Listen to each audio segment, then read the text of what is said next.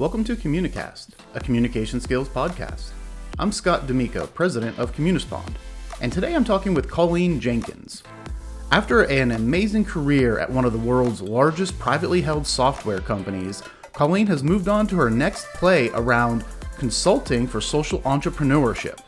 Check out the episode to hear Colleen share her tips around how to be an effective communicator, ranging from go slow to go fast, to checking your assumptions and inferences, and the importance of giving context to your questions. I hope you enjoy.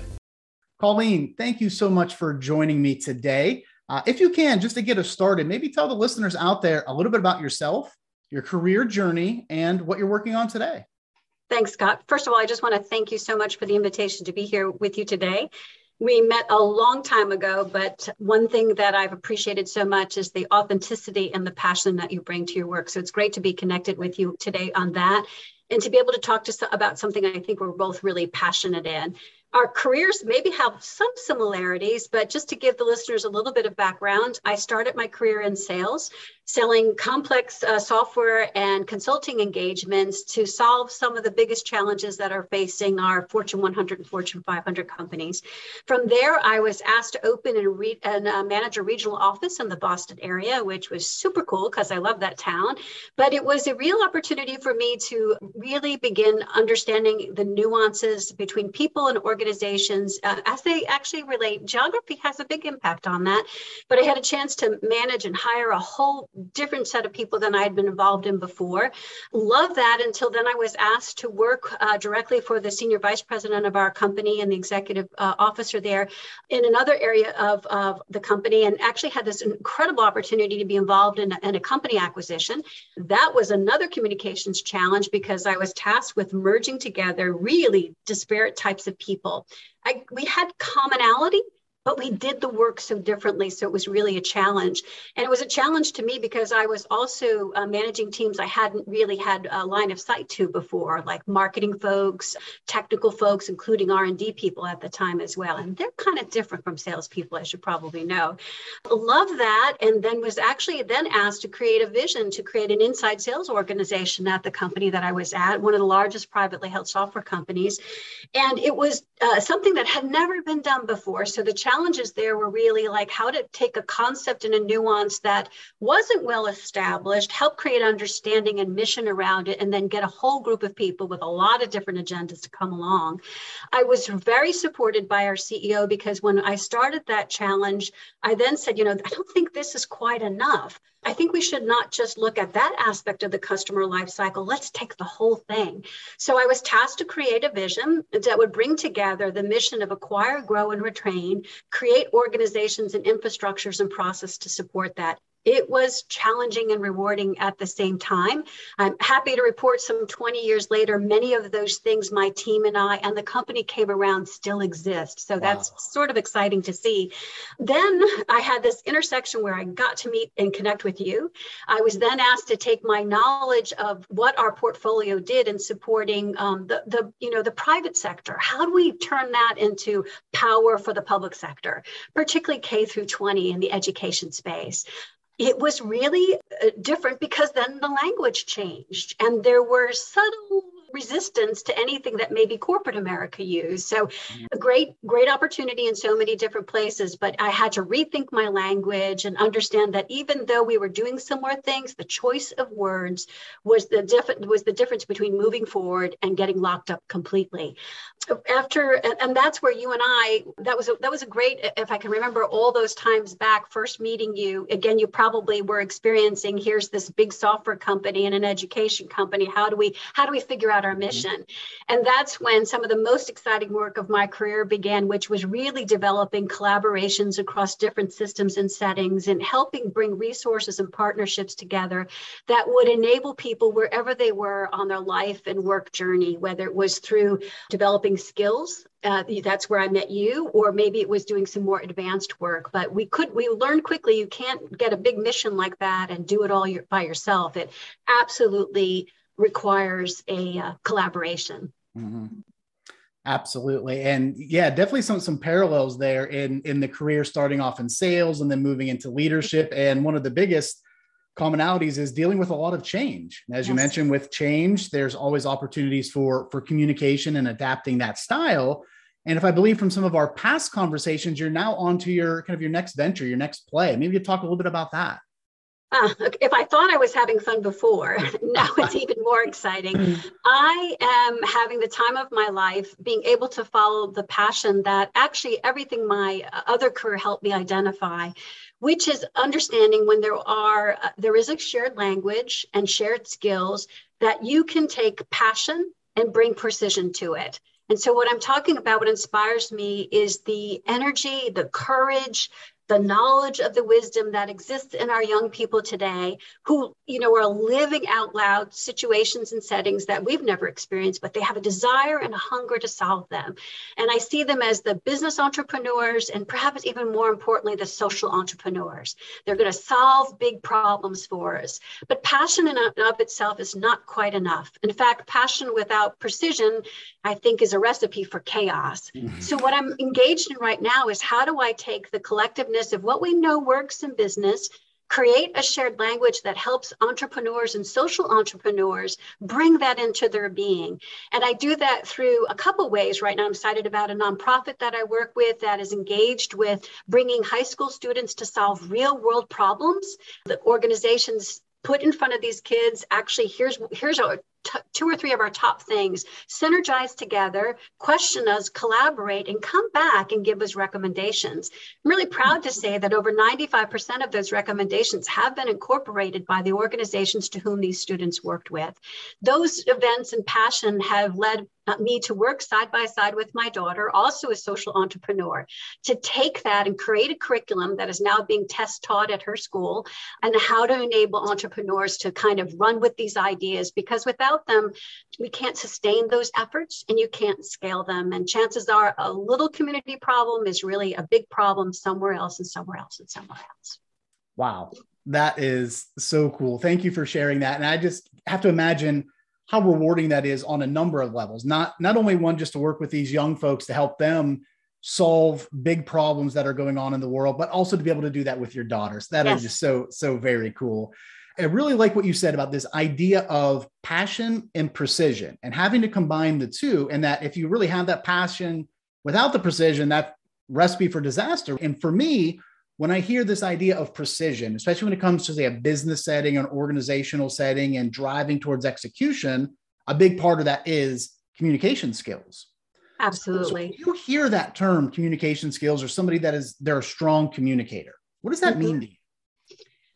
I love this question. And it's almost a difficult question because communications is a living, breathing thing to me. It's not a one thing or a skill, it's a connection of all those things. And when you build that muscle inside yourself or inside a partnership or an organization, I truly believe it's absolutely a superpower. That's why I also challenge people to say it's not a soft skill, it's a superpower. Because to me, communication is the, the culmination or the collection of good listening skills skills, speaking skills, observation. I mean, to be a good communicator, you really need to be really skilled at situational awareness. It's also empathy. And then on top of that, it's taking all of that and knowing how and when and what part of each to use, whether it's you and I talking on Zoom right now, it's listening, it's a phone call, it's email, it's public speaking, it's even non-communicate, non uh, nonverbal communication. So it's a it's a lot, a lot of stuff.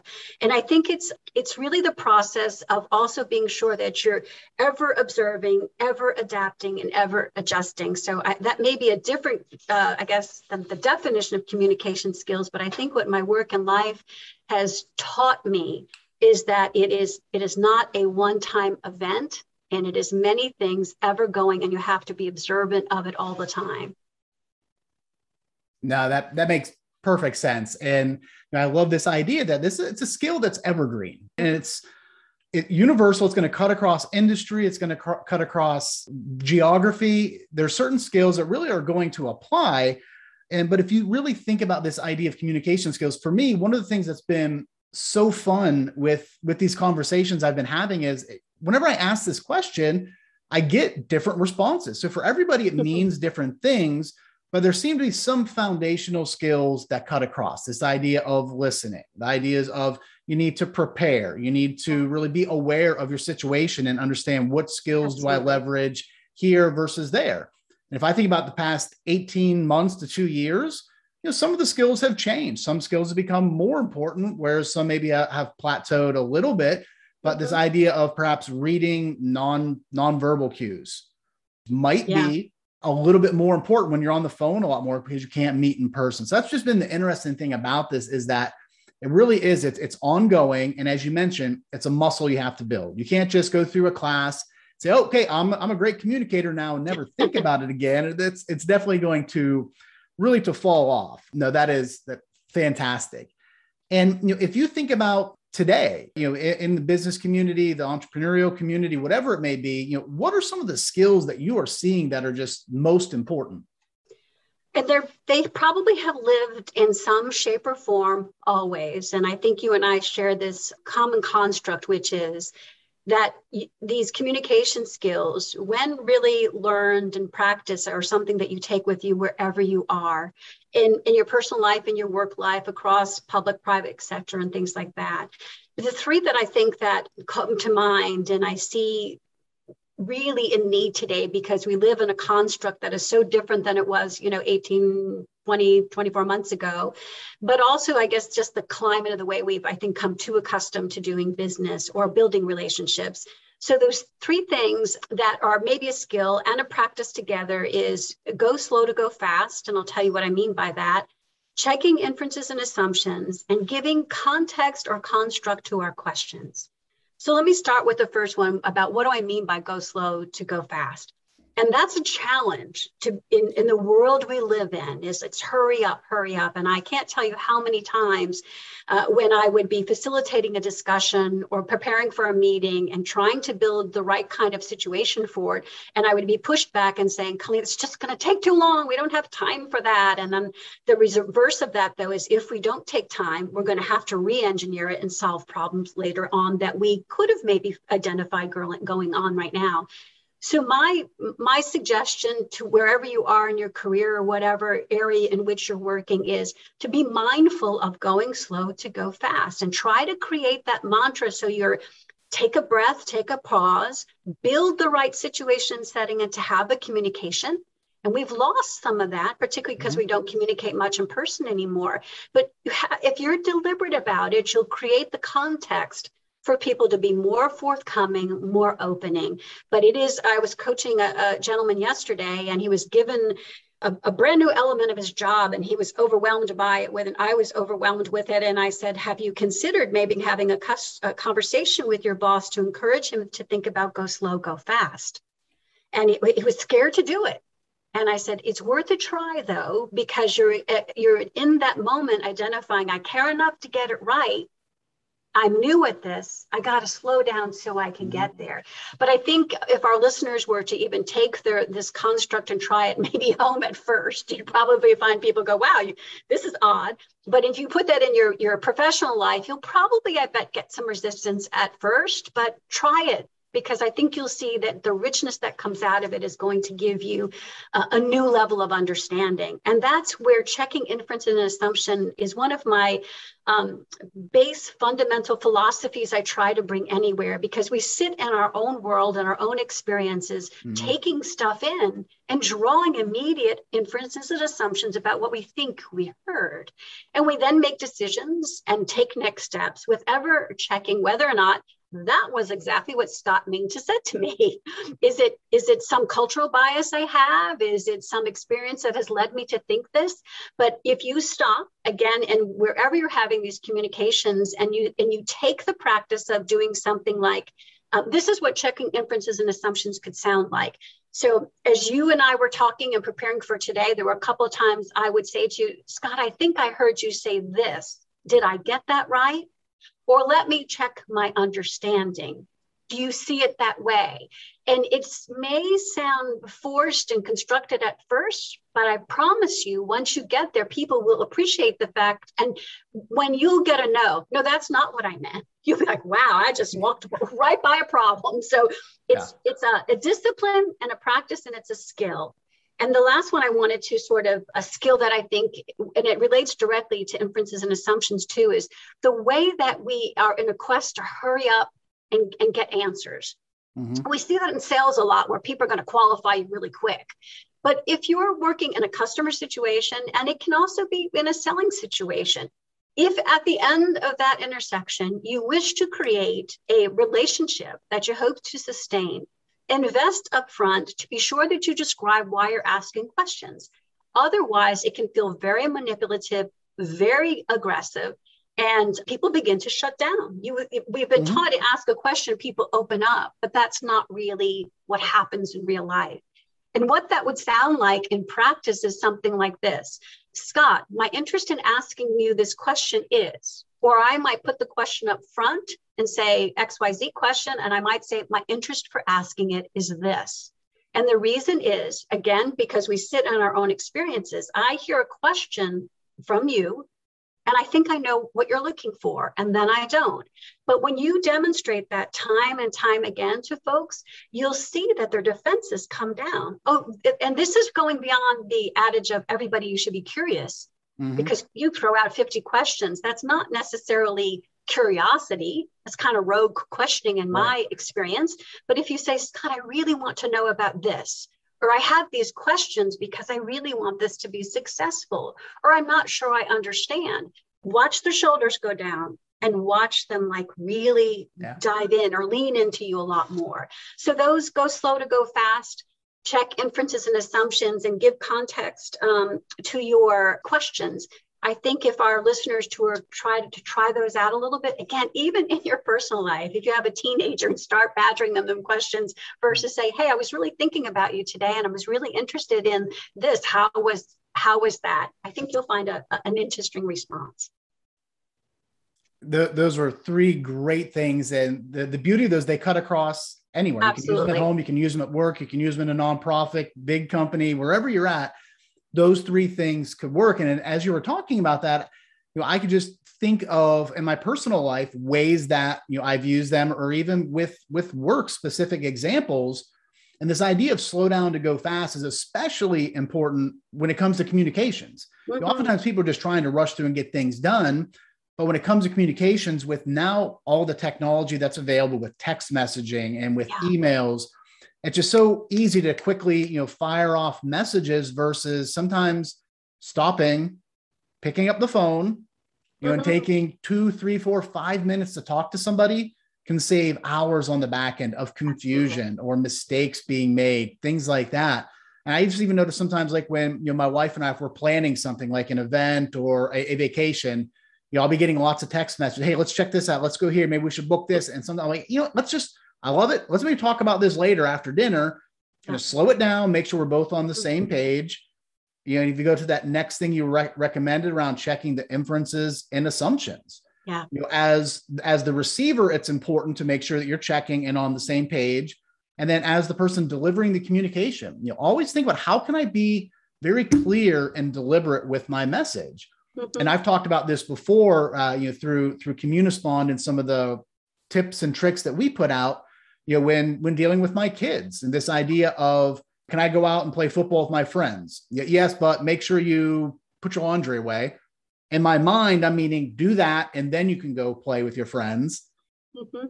on the back end my kid is like okay good i can put my laundry away whenever but i'm going to go play with my friends versus stopping say okay yes but before you go play football with your friends make sure you get your laundry put away right and slowing it down being deliberate and thoughtful with how you deliver the communications because people on the back end aren't always going to check those inferences and check their assumptions. So you know, right. going both ways on that street and the context is huge because mm-hmm. whether I said you're in a sales meeting or just you know in a personal dialogue with somebody, know, sometimes if you just kind of keep coming with the questions, it can feel like an interrogation, even though your intentions are good. But when you provide that context, you know, the reason I'm asking this is, or I'm curious about, like you said, shoulders come down, people are yes. at ease, and they're just going to, you know, open up that much more. Love it. Thank you so much for sharing those. Mm-hmm. so now if you think through your career journey, you know, whether it's, you know, from, from sales, moving into leadership, opening offices, going into new lines of business, and now uh, with the entrepreneurial social engagements that you're doing and consulting throughout your career, what are maybe two or three skills that really helped you get to where you are today? in addition to all the people who helped me get here I would, and who have inspired me and, and, supported me, I think two things that I skills and practices that I prize so much that have have helped me. The the first is it's habit five of the seven habits of highly effective people, and it's seek first to understand and then un, to be understood. And the second one, and I'll talk a little bit more about both of these in just a moment, is the construct of joint design. And seek first to understand, I'll go back to that, and then be understood why that has been so helpful to me is it is fundamentally the practice that has always helped me to slow down, to realize I have always a lot to learn, and before I make a recommendation or I want to encourage the person to walk forward with me in whatever endeavor it might be, I really have to understand what's in it for them. What's their why? What's their obstacle? And and that's where those those questions of go slow to go or those practices of go slow to go fast, checking inferences and assumptions, and giving context. That, that those are the practice principles of seek first to understand and then be understood. So that has allowed me to build collaborations. It has allowed me to go into areas where I, I may not have had experience before. I think one of the greatest moments in my career is when I had a very respected leader to me say some a, a, terminology I'd never heard before, but I clearly had aspired to when she said to me, You're a great boundary spanner. And, and, and I was like, What does that mean? And she took the time to say, You are not of us, but you took the time to become a part of us. And, it, and I, I was like you know i really i am that. I really love that. But you can't do that without that principle of seek first to understand then be understood. And the result of those rich interactions and relationships are, are lead me to this notion of being very mindful and deliberate about trans, uh, being transparent about joint designing something. And what i mean by joint design and i even use that in our discussion, how do you want to joint design this, how mm-hmm. it might come about? It's very deliberate. It signals to you that I'm, I'm interested and I want to go forward, but um, I can't do it by myself and it's a process. And i as i built things and collaborations and even bring business acumen it's how we're going to work together. It's kind of mm-hmm. like deciding ground rules. And um, i guess a, a and, it's, and, it's, another covey principle which is really starting with the end in mind. You know if you joint mm-hmm. design up front then you have an idea of where you're going. And i often get asked well i don't we don't really know where we're going. I, I can't do that. It won't work. And i said well you do have a notion of where you want to go. You want to explore the possibilities so that might sound something like company A and company B sit together or two people sit together and say, we, we have a shared interest to want to find a way to collaborate. So, what would that look like us for to go on that journey together? We're going to have these discussions. We're going to find out these types of things. Mm-hmm. We're going to learn it. At the end of it, we're going to decide whether we walk together or not walk together. So, that's really your end in mind. So, you can use this principle. Or I was coaching a manager um, just a couple weeks ago on a, on, a, on a difficult conversation that this gentleman need to had with another employee and it was not a happy ending and they were going to have to separate ways. Mm-hmm. and the manager was carrying the burden of it and i suggested let's try to joint design the conversation. And uh, i almost lost him on that. And i said look this isn't easy for you and maybe that other person doesn't know it's coming so let's try to be as transparent as possible and just begin the conversation that sounds something like this.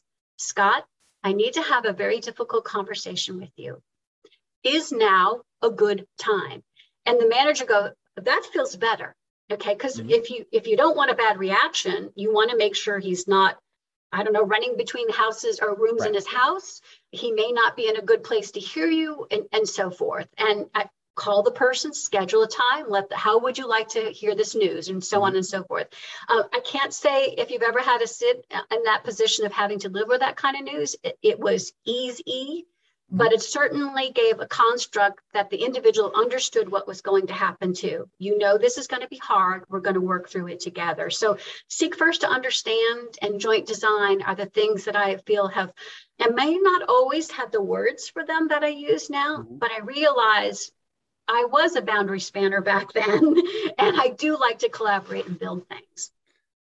Yeah, and as I as I hear you say that, for for me, one of the things that's coming to mind is this idea of the underpinning for for those principles there and some of the important skills that you had talked about that that folks need today really is preparation. Yes. As, as you think about going into conversations, it's really challenging to to listen to understand versus to be understood if you haven't prepared for that interaction because oftentimes if you're not prepared for a meeting or not prepared for a dialogue you while the other person's talking, you're kind of thinking about, okay, what am I going to say next? What am I going to say next? And you know, for us, as we were prepping for this, just kind of coming through a framework of questions, brainstorming about what some potential broad topics could be, that allows me to really lock into what you're saying. So I'm not thinking, oh my gosh, when she's when she stops talking, what am I going to say next? So it really helps you to to kind of listen. And this this idea of joint design, right? To be able to do that, there's this underpinning of preparation you know how do we get prepared for that? How do we make sure that this is going to go in the direction ideally that we want it to go? So stepping back taking a look at things you know what do we need to have in place before we move forward to ultimately hit that end goal that um, that we're working on? Mm-hmm. so you you had alluded to it uh, a few minutes ago with you know throughout your career you've had a number of folks that have really impacted your career impacted perhaps your communication style uh, is there maybe one person out there that that really has kind of driven that home for you, or you know, kind of what did you take from them? I one of the most inspirational, honest, giving people, a great communicator that I've ever met in my entire life, is Miss Muriel Summers. Muriel Summers is the co-author of uh, The Leader in Me, with which was originally written by Dr. Stephen Covey and his son Sean Covey.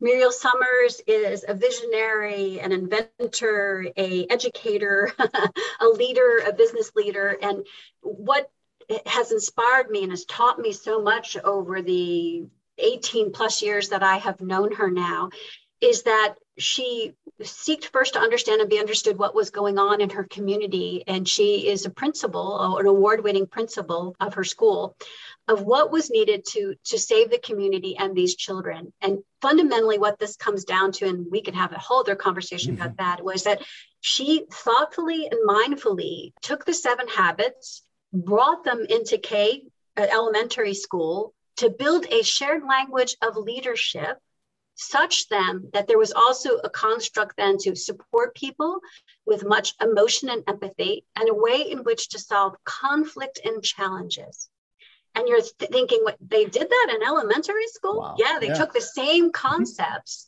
that we used or are accustomed to from the seven habits and found a way to deliver them at that level. So it really became the operating system. Hmm. I've come to realize that creating a shared language, and I talked a little bit about that before. We our our lives and our and our works uh, and and even our personal lives keep us from each other because we don't have the same words and the same ways to express ourselves.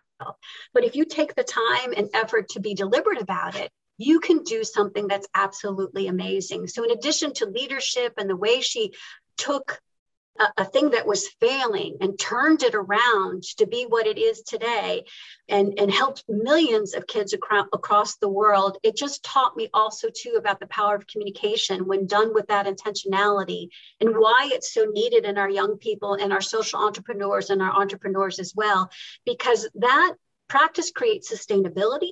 That first vision she articulated was in 1999. And as we look at the road that she has taken and her sphere of influence, as I sit with you today, there are over 5,000 Leader in Me schools in all 50 states and in 50 countries.